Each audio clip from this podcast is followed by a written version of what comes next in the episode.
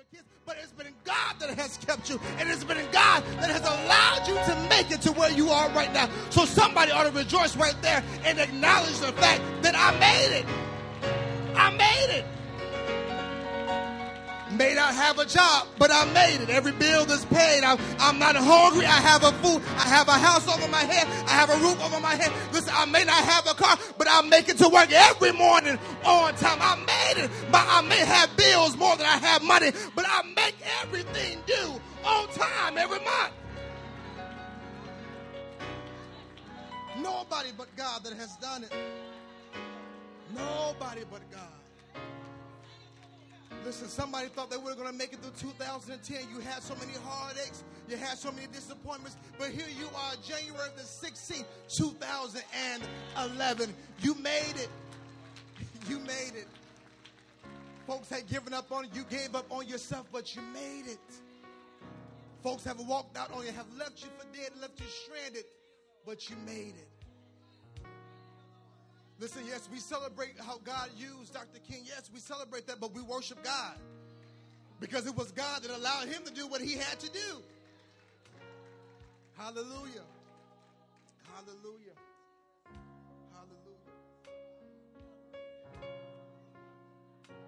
You made it. Come on, David says sometimes I have to encourage myself, I have to lay hands on myself and tell myself, you can make it. You can get through this. You can make it through this. Hallelujah. Hallelujah. Come on and put those hands together and give God praise. Come on, I'll take that one for myself. Come on and put those hands together and give the King of Kings and the Lord of Lords. We ought to be able to blow the roof. Let's take out the rest of these lights by lifting up our voices and giving praise and glory unto God for all that He has done for you. Hallelujah. Listen, he bought you through Monday, he bought you through Tuesday, he bought you through Wednesday, he bought you through Thursday, he bought you through Friday, he bought you through Saturday, and here you are today on the Lord's day. And the, the, and the Bible says that this is the day that the Lord has made, and I shall rejoice and be glad in it. Hallelujah. Hallelujah.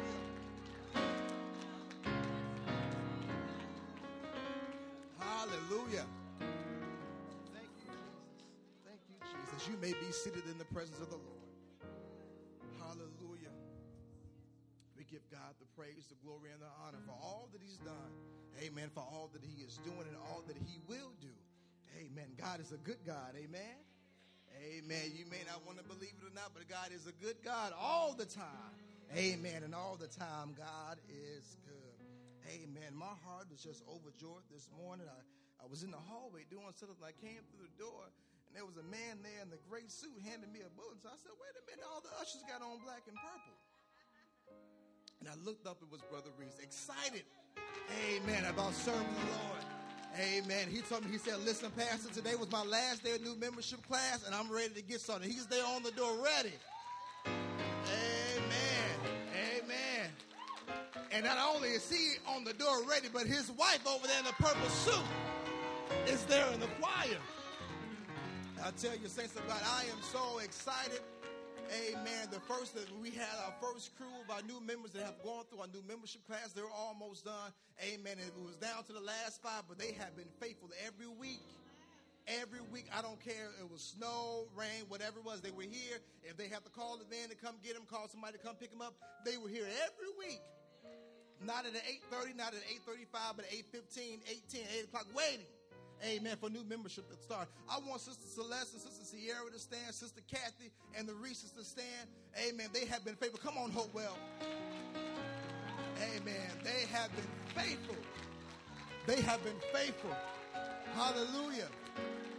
They have been faithful. And what I love about it, what I love about it, is that they're ready to work. They are ready to work. And God, did that's a blessing. That is a blessing. I tell you, God is up to something, and I'm glad to be a part of it. Amen. Amen. If you have your Bibles, go with me to Psalms 51. Psalms 51, because if I don't stop, I just think folks going to just start bucking and shouting and just go wild up in here. Amen. You know, so we're going to go ahead and just go to the word. Psalms 51, verse 10. When you have it, let us all stand for the reading of God's word. And we're still in the, in the series Extreme Makeover. Psalms 51, verse 10. I'll be reading from the Amplified Bible, and it says this. When you have it, say amen. amen. You, if you don't, just say, wait, preacher, I'll wait on you. Amen, I'll wait. Psalms 51, verse 10 says this Create in me a clean heart, O God and to renew a right, persevering, and steadfast spirit within me. The King James Version says, Create in me a clean heart, O God, and renew a right spirit within me. Verse 11 says, Cast me not away from thy presence, and take not thy Holy Spirit from me. I want to talk to you today from the subject, the man in the mirror the man in the mirror. Father God, we thank you for your power. We thank you for your authority. We thank you for your glory. And we thank you for your presence that's in this place right now. God, we ask and pray that you will open up our hearts, our minds, our ears, and our spirits, oh God, that we will receive the word of God on today. Uh, we bind every type of distraction. We bind every type of hindrance, oh God, that will try to interfere. Devil, you are a liar, and you are a defeated foe. And because, and because we're here on today, we're going to receive the word of God. And we're going to receive it and we're going to apply it to our lives. And we ask all these things in the Lord Jesus Christ, we pray. And all of God's people said, Amen. You may be seated in the presence of the Lord. The man in the mirror. Psalms 51 deals uh, with the conditions, the, with the condition of David's heart after the sinful act he commits with Bathsheba in, one, in 1 Samuel chapter 11. He quickly acknowledges his sin after being confronted by the prophet Nathan. He asks God to clean him of everything that's not like him. And a man, David has known to be a man after God's own heart, has now betrayed God, but also those whom he was serving. David's heart was in the wrong place. Arrogance, lust, pride, and selfishness fulfills his mind because he sees Bathsheba and understands that she is a married woman that, that, that, that makes her off limits, that she's no longer available. But he follows his flesh and commits adultery. David realizes that he has made a huge mistake. He asked the Lord to give him a new heart. He said, Because this old heart that I have, Lord, it's not like you. He realizes that in this extreme hard makeover that he's undergoing, that he's going through, will result in the removal of some things that may be precious, may be dear. But he says, The one thing that I don't want to lose, Lord, he said, Don't take your presence. He said, Don't take your presence from me, Lord. And he said, Don't take your Holy Spirit from within me. Luke chapter 4 Luke, I'm sorry, Luke chapter 6, verse 45 says this A good man out of the good, good treasures of his heart bringeth forth that which is good. And an evil man out of the evil treasures of his heart bringeth forth that which is evil. For of the abundance of the heart, his mouth speaks. Sooner or later, what is in the heart of an individual will soon reveal itself. Good or evil it will soon show its fruits. David here in Psalms 51, he, he, he, he, he makes up in his mind and he realizes, God, I allowed my flesh to override my spirit. I allowed my flesh to override my common sense. I knew that I should not have even tried to be with Bathsheba. I knew I was so caught up by how she looked. The Bible says over in 1 Samuel that David was minding his own business. He was walking in his house and Bathsheba, was, she was taking a bath and she got out the tub and David, and David went back and he took a double take of Bathsheba. He had never seen nothing like this before in his life. And the Bible says that he begins to he began to lust in his heart. He knew she was married to Uriah. Uriah was not only her husband, but Uriah was a man that served under David. Because sin has now overridden his heart. Lust has overridden his mind. He engages in intercourse with Bathsheba, knowing that she was married. So not only does he break the covenant that she's had with her husband Uriah, but he breaks the covenant that he's made with God. Now, before David even did anything, it was all planned out and made up already in his mind. Saints of God, it starts all in your mind. Because the enemy understands if I can get into your head, I talked about this last week, if I can get into your mind, everything else is going to follow. If I can get you to think a certain way, if I can get your thoughts to be on a certain thing and get your attention on that and get you distracted from your assignment. Why was David in the house when he should have been on the battlefield?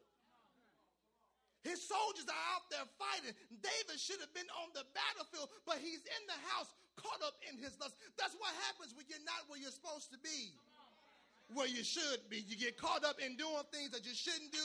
You get caught up in saying things that you shouldn't say. You get caught up in fooling with people that you should not even be dealing with because you're at the wrong place at the wrong time. You should be at work, but you're at home. While you're at home, you're not sick today. You're supposed to be at church, but you say, "Well, I'm just gonna sleep in." Jesus understands. I don't work. I don't work all week too. I might have had a snow day, but I'm here. But he was at the wrong place at the wrong time. And everything that was in David's heart soon came out because he had to have the plan in his mind that listen, I'm going to sleep with Bathsheba. But just in case something happens, let me have a. Let me have a backup plan. So just in case stuff, something turned out the way, listen, let me have a plan. And the Bible says over in 1 Samuel that David, uh, he, he, he, he slept with Bathsheba and she became pregnant. And, he, and, and Uriah was out there on the field. He said, listen, I know what I'm going to do. I, I, I got the plan. It sounds like a good idea. He said, I'm going to tell Uriah, come off the battlefield. You take a day off, buddy, and you go home and be with your wife. The Bible says Uriah says, No, no, no, sir. How can I go home and enjoy um, being home with my family, but yet the other soldiers are out, out here on the battlefield? The Bible says, and David continued to push him, Go ahead, go ahead, Uriah, go home. And the Bible says that he gets home, but he lays out front of the door. He doesn't even go in. So David had a good idea. Oh, I got a good plan. I got a good plan. I'm gonna have Uriah go home. He's gonna go be with his wife, gonna have a good time, and then she's gonna say, "Bam, Uriah, I'm pregnant." Sounds like a good idea, doesn't it? I mean, it's a wrong idea, but it's a, you know, you got the right, wrong heart, wrong motives, but it's a good idea. It's a good idea. Look, y'all thinking the same thing in your head. Don't fool me today. You said, preacher, that is a good idea. Don't you dare write that down. You learn from it. Don't write that down.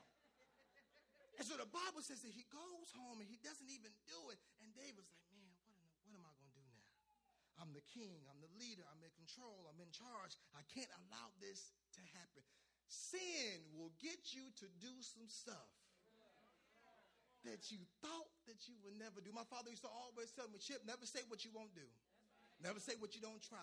Because when you're in the moment of temptation or in the moment of fulfilling your lust or your flesh, you will do stuff that you said that you would never do.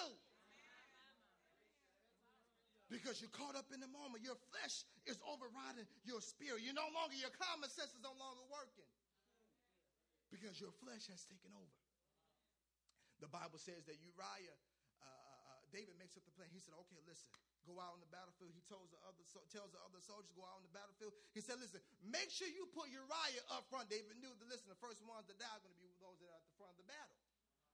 And so he tells them, make sure Uriah is at the front of the battle. And they get out there and they're fighting. Uriah dies. But now this blood is on David's hands because now you have called for a man, a righteous man, to die, all because of your mistakes. God sends a prophet by the name of Nathan, and he deals with David in a harsh way.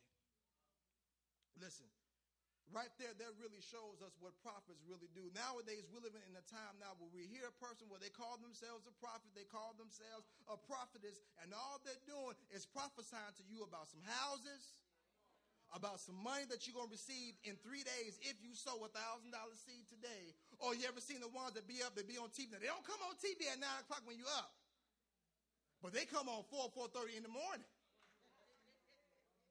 and say, listen, hey, you, so you saw a thousand dollars, I'm gonna send you a bottle of water. I'm not drinking no water that you send me in the mail. Not gonna do it. I don't want no prayer cloth. I get my own prayer cloth. I can go to my pastor get my own prayer cloth. I'm not going to take it from you. And so it shows us that David, Nathan deals with David in the way. He says, Listen, I could rid this kingdom from you and give it to your servant. He said, I won't because of the covenant that's been made between you and God. And the Bible says that the baby now comes forth and the baby dies. And David goes into a time, he goes into a time of mourning. He puts on his sackcloth and his ashes because he realizes I have allowed myself to mess up over something stupid. I've allowed my flesh to lead me into some stuff that now I don't know how in the world I'm going to get out of it. And so he writes Psalms 51 and he says, Listen, God, clean me with hyssop. God, make me whiter than stone. He said, God, deal with me on the inside. But Lord, I know everything that you have to do. But the one thing that I don't need you to do is don't take your presence from me, Lord. Don't take your spirit from within me. We are living in the time now, saints, where people feel that they are untouchable from God. Saints of God feel now. Oh, I'm so anointed. I'm so appointed. I'm so all this. I'm so all that I can do whatever I want to do. And God's hand is going to be on my life. David allowed pride to get in there. David allowed lust to get in there. David allowed his mind to be twisted by the enemy. And he thought, I can go out here. I can sleep with Bathsheba. She's not my wife. Anything can happen. It does not matter because I'm the king. I'm the ruler. I'm the man that's in charge. Nothing can be able to happen to me. Saints of God, I came to warn somebody today. You are never too far. You are never too deep in whatever it is that you're doing that God cannot touch you. Oh, listen, y'all think I'm talking about in a way so that God can bless you, so that God can move in your life? No, no, no. You are never too far away where God can be able to tap you and remind you who created you, who made you, who motivated, who changed you. You're never too far out of God's hand that He can't touch you and sit you right on down. That's a scary thing, saints. Where you're in your sins and you're doing them and you're enjoying them and you have no sense of repentance you have no sense that you need to change. You have no sense of needing a transformation. You have you see no need to do any of that because I'm happy at where I am. I am upset at people that allow, especially preachers, that allow certain things to go on just to be people pleasers. I don't want to upset the status quo. I don't want to speak, but you know they're living like hellions, but they want to get up in the church. They want to get up in the church. They want to sing. They want to shout. They want to run. They want to speak in tongues, but raise the most hell. If it was a contest, they would win every time. And they think they are untouchable. God is the one that has anointed you. God is the one that has appointed you. So never think that you can go out and do whatever it is that you want to do and think that you're not going to have to suffer the consequences of your actions. Newsflash, the devil is a liar. What you do, the Bible says what you sow, that's what you reap as well. If you sow good, you're going to reap good. If you sow in the flesh, you're going to reap in the flesh. But if you sow in the spirit, you shall reap of the spirit as well. Luke said it best what's in a man's heart, out of the abundance of his heart, his mouth is going to speak. What's in you is going to come out. Just waiting for the right opportunity to showcase it. It's going to come out. And so David now, he tells God, God, I'm sorry. And some of us could think in our mind, why in the world would why would God allow David to stay in his position as king? Even though he messed up. David had, David, the prophet Nathan dealt with David in such a way where he had to see himself for who he really was.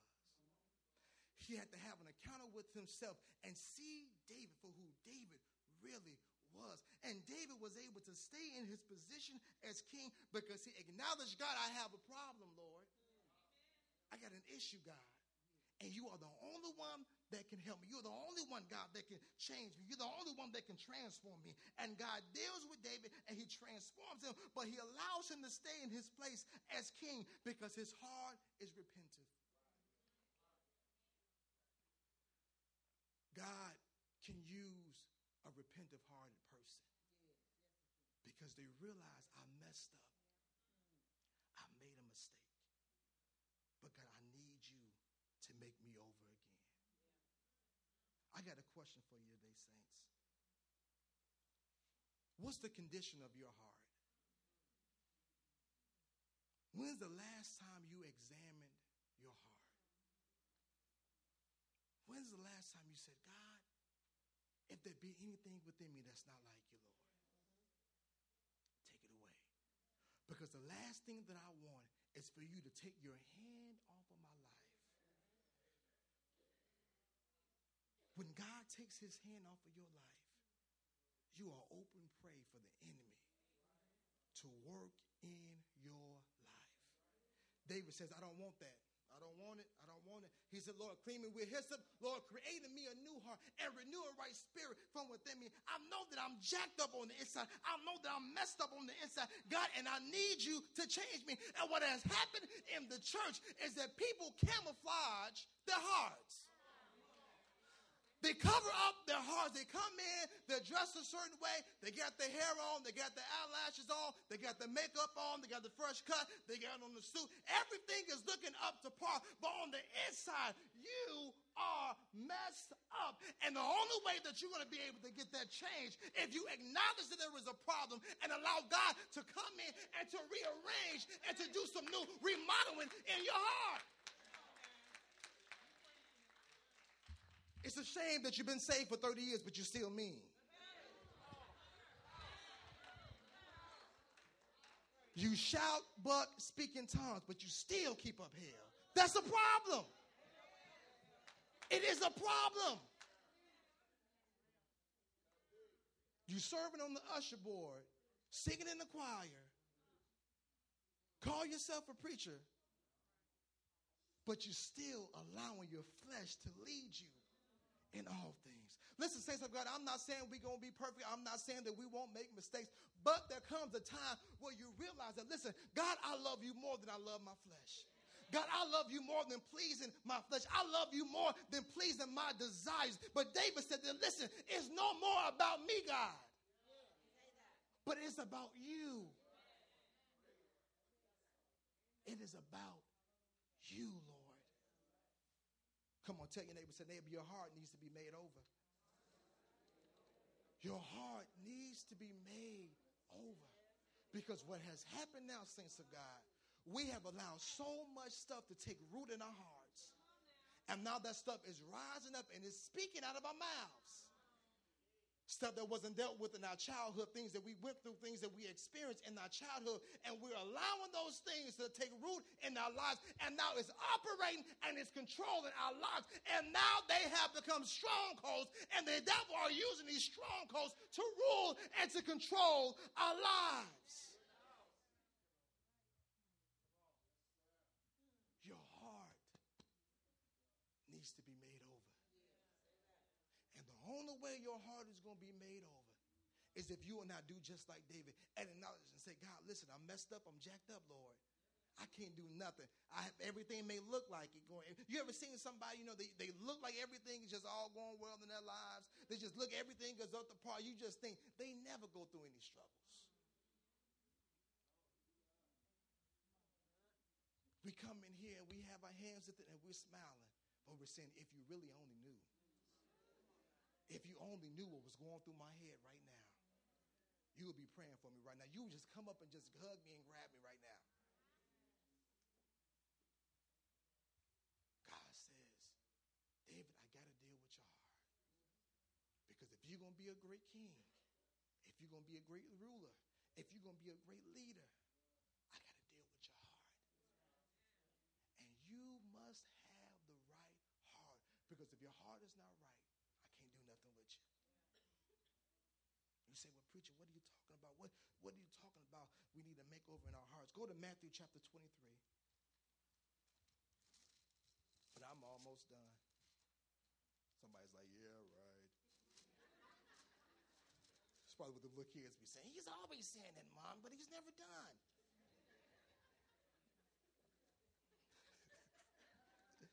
Mom, ready to go on. He's never done preaching. Take the mic.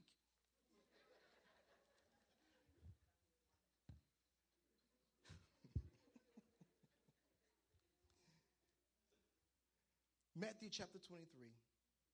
And it says this Then Jesus said to the multitude and to his disciples, The scribes and the Pharisees sit on Moses' seat of authority. So observe and practice all they tell you, but do not do what they do, for they preach, but do not practice. Here, Jesus is talking about the Pharisees and the Sadducees here, the, the religious, the, the religious sector, the elite of all the elite, the ones that look down, the church people that always look down at the others about what they were doing. And Jesus says, Listen, don't do as they say. Because what they say, they don't practice themselves. There is a religious spirit in the body of Christ today where the church folks are so hypocritical. Not only hypocritical, but judgmental. And I don't understand it, Elder Robinson. I don't understand how we can look down on somebody else because of the present condition that they're in. If truth was only told, if God had not delivered us, we would be strung out on drugs if God had not touched us and changed some things in us, we would have about seven kids and eight and an eighth on the way. If it had not been for God working in our lives, we are one paycheck away from being homeless. If it had not been for God working and operating in our lives and supernaturally moving, I wouldn't have a car. I wouldn't have a job. I wouldn't have any friends. I wouldn't have nobody because nobody would want to deal with me. So, how in the world can we be judgmental towards somebody else where it's only been God that has been helped us? It's only been God that has kept us. I can't look my nose out at anybody. I can't look at somebody who may be promiscuous and have done some things oh, they ought to have been ashamed of themselves, but that was you 15 years ago. And some, that's you now, but the only difference is you haven't gotten caught and you have the audacity to open up your mouth and to talk about somebody else and what they're going through. No, your job is not to talk about them. Your job is to be there to say, listen, I know you got some stuff going on and I see where you're going because I've been there, I've done that, and I don't want you to make the same mistakes that I made. I've learned from the things of my past and I'll be doggone if I allow the devil to run in your life and take you through the stuff that I went through. So I can't judge you. I can't look down on you. Because the truth be told, God should have been done with me a long time ago. Yes, he should have taken my, his hand off of my life when I deliberately sinned and sinned and sinned time after time after time after time. I went and asked the Lord for forgiveness, but I went right back into what I was doing once again, and I enjoyed it all the way to the fullest. And I knew I enjoyed it, and my heart wasn't right. My heart wasn't repentant, but God kept me even when I was even in the midst of my ignorance. So I can't, I cannot, I cannot, I cannot look down. Can't look down on nobody. Can't look down on nobody. I can't tell somebody to do one thing, but I do something different. I can't do it. I can't live a double life. I can't be one way in church shouting. But then I'm at the club Friday night. Oh, I ain't got to be at the club. I'm at home doing stuff I shouldn't be doing. Oh, I ain't got to be at home. I'm, I'm, I'm fellowship with some saints that I shouldn't even be really fooling with. So I cannot be hypocritical and I cannot have a judgmental heart. Saints of God, if we only knew, if God was to really judge us like he did in the Old Testament, man, you know, the only thing that would be in this room are the pews and the lights. Because in the Old Testament, folks was dropping and just down. Bam. Out. No, th- there was no warning, there was no nothing. Just bam, you done. You done. Swords was coming on people's bodies and all types of stuff. So we have no right to look down on nobody else. We have no right to be judgmental because it's only been by the grace of God that we survived and that we made it. Somebody ought to give God praise right there. Oh, I don't know what you've done, but you know.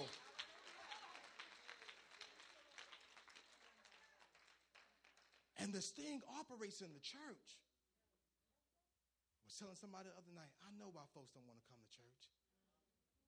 I understand why. Because soon as they come in, you got somebody already side. They, they said, Well, I'm just discerning them, Pastor. No, you're not. You're not discerning them. You're judging them. You're judging about what they got on. You're judging about how they look. You're judging by their appearance. You're judging them by all this different stuff. You're not discerning them because their spirits are right. You're the one with a jacked up spirit. And they don't want to come into the house of God. Now, listen, I'm not saying you come here and you stay the same way that you are and you continue to indulge in the things that you indulge in. No, the Word of God changes you, the Word of God transforms you. But you can't say, I've been with the Lord all this time and you're still the same. And we have no right to judge. Our job is when God sends people here, we love them. If they got hell in them, we love the hell out of them. Not our job. Not our job that they come in. They may not look a certain way. They, and, and, and we're looking at God is looking at your heart. God is looking at you, and you're going to have to give an account to the Lord when you stand before Him. And when God go through, go and ask you certain stuff. Well, Lord, I was just being on guard. No, you wasn't. You were judging.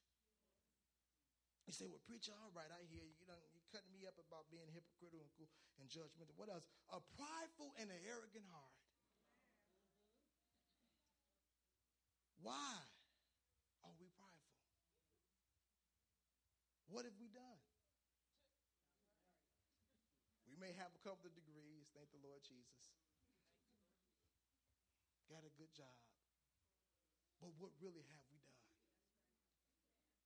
Go to Proverbs chapter 20, uh, Proverbs chapter 16. What really have we done? Proverbs chapter 16.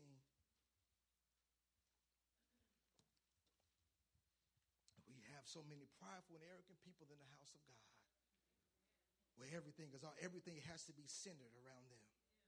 They got to be the focus. They got to be acknowledged. If they're not acknowledged, their feelings are hurt. They're going to stop tired. They're going to stop coming to church and they're going to stop serving. And they think everything is all about them. I thought we come to church to worship the Lord. I thought we come to lift up holy hands unto Him and give Him praise for who He is. But we have prideful and arrogant hearts, and it disturbs the atmosphere of what God really wants to do. But when you got prideful and arrogant hearts, oh, I'm not standing up, praising and worship. I'm not lifting my hands. Proverbs 16, 18 says this Pride goes before destruction, and a haughty spirit before a fall. There is some strange and odd stuff, Elder Robertson, that's going on in the church today. I was reading an article uh, the couple, a couple of days ago. It was a church in North Carolina. Uh, the pastor had been there. He came to the church. The church was debt free. Debt free, meaning no bills. He comes in demanding they build a new church. So they build a new church. He's all he's pressing tithes and offering. The article said that he walked out of church with bags full of money every Sunday lived in a lavish house, had a jet, had all this luxurious stuff. Now he's facing eight years and six months in jail. And his wife is making is, uh, is taking, I think, six years and eight months in jail. You cannot play in God's house with God's people and think you're going to get away with it. Pastor came out of the closet in Georgia. He said, Two things I'm sure of. I was called by God been pastoring this church over 20 years and always knew it. Told his wife when they got married, this is how I am. She's, oh, well, we can change that. It's some strange stuff that's going on in the body of Christ. And people feel because I'm this, because I got this title, I got this, I got that, there's nothing that can be done to me. and they allow themselves, they make up this stuff in this in their minds and their heart, and now it becomes their reality. And it's been going on for so long that they don't even fool themselves into believing it. And they think what they're doing is right when the Bible says it's wrong. Listen, let me throw this out there. Don't be fooled by everybody that goes around and saying, listen, I'm Bishop so and so, I'm Prophet so and so. Test the Spirit by the Spirit.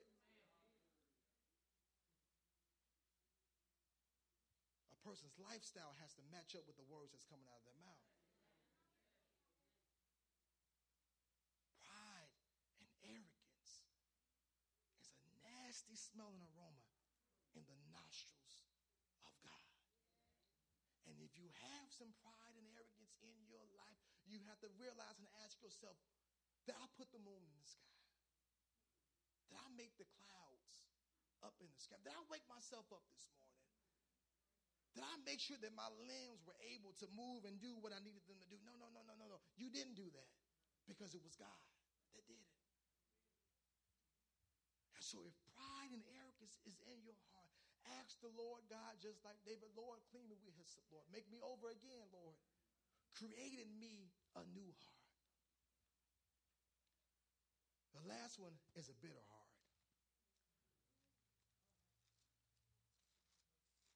I'm realizing, saints of God, that people that are hurt hurt others. People that are hurt hurt others. They may not do it intentionally, they don't do it on purpose, but because they have not dealt with things that have gone on in their lives, they haven't dealt with their hearts, they haven't dealt with insecurities that they may have, they haven't dealt with some heartaches and disappointments that they have in their lives. Because those things go undealt with, they hurt other folks. People, they would never, they, they, they, they, look for happiness in money, they look for happiness in a, in a marriage or in relationships, and they do all this other stuff to find temporary satisfaction, but they fail to realize if I don't deal with me, if I don't deal with the man in the mirror, I'm going to find myself in this position for the rest of my life. people deal with bitterness because what someone told you when you were younger, because your mother or your father may have deserted you, or someone that you that you loved left you or, or departed from you, and you're dealing with this bitterness in your heart, and now this bitterness has taken root in your heart, and now it has led to anger where you just step off at the drop of a dime. You don't want to fool with people. You don't want to deal with people. And people are trying to love on you. People are trying to show you that, that, that, that, that, that they care about you. But you push them away and you tell them to leave you alone. But really, what you're saying, please don't leave me. Please stay. Because everybody else has walked away. Everybody else has given up on me. Look, go to Ephesians chapter 4, verse 31.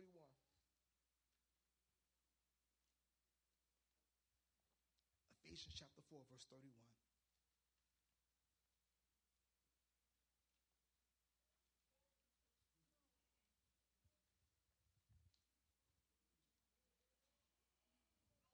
it says this let all bitterness and indignation and wrath passion rage bad temper and resentment anger animosity and curl and brawl, uh, uh, brawl and clamor contention and slander evil speaking abusive or blasphemous language to be banished from you and with all malice spite ill will or baseness of any kind. Listen listen paul is telling us here in ephesians he says listen let all the bitterness and all that stuff get rid of it in your life because you don't need it there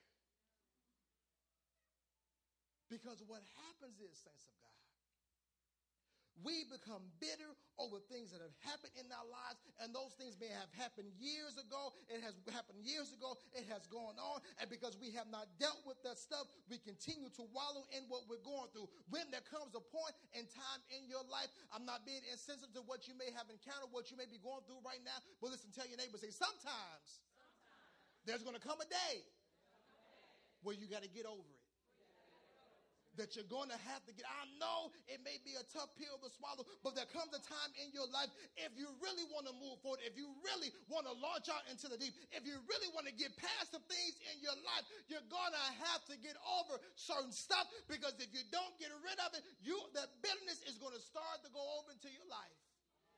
And the next thing you know, you are going to reproduce just what you were. Another generation of bitter children. I'm bitter because my mom was bitter. She's bitter because her grandma, her mom was bitter.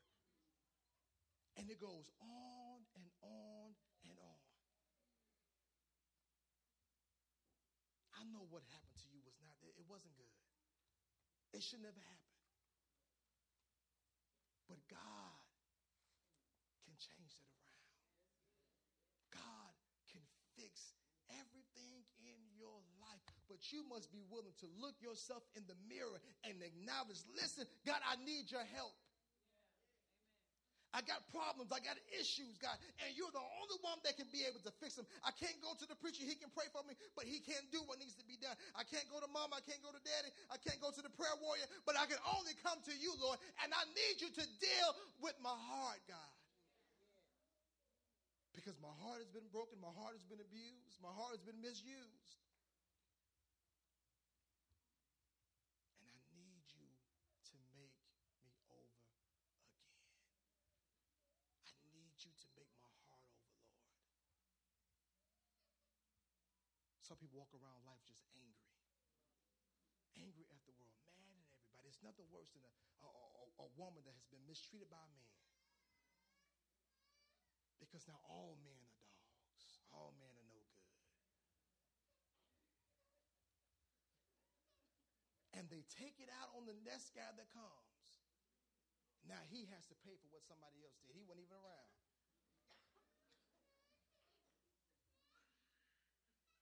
Let God deal with your heart. Let God mend your broken heart. Let God fix what only He can fix. You say, Well, preacher, I don't even know how to start. I don't know how to begin. And I want you to step out on faith. Our ministers and elders and our mothers and our prayer warriors going to be here praying. And I want, just want you to come ahead. Let somebody touch and agree with you in prayer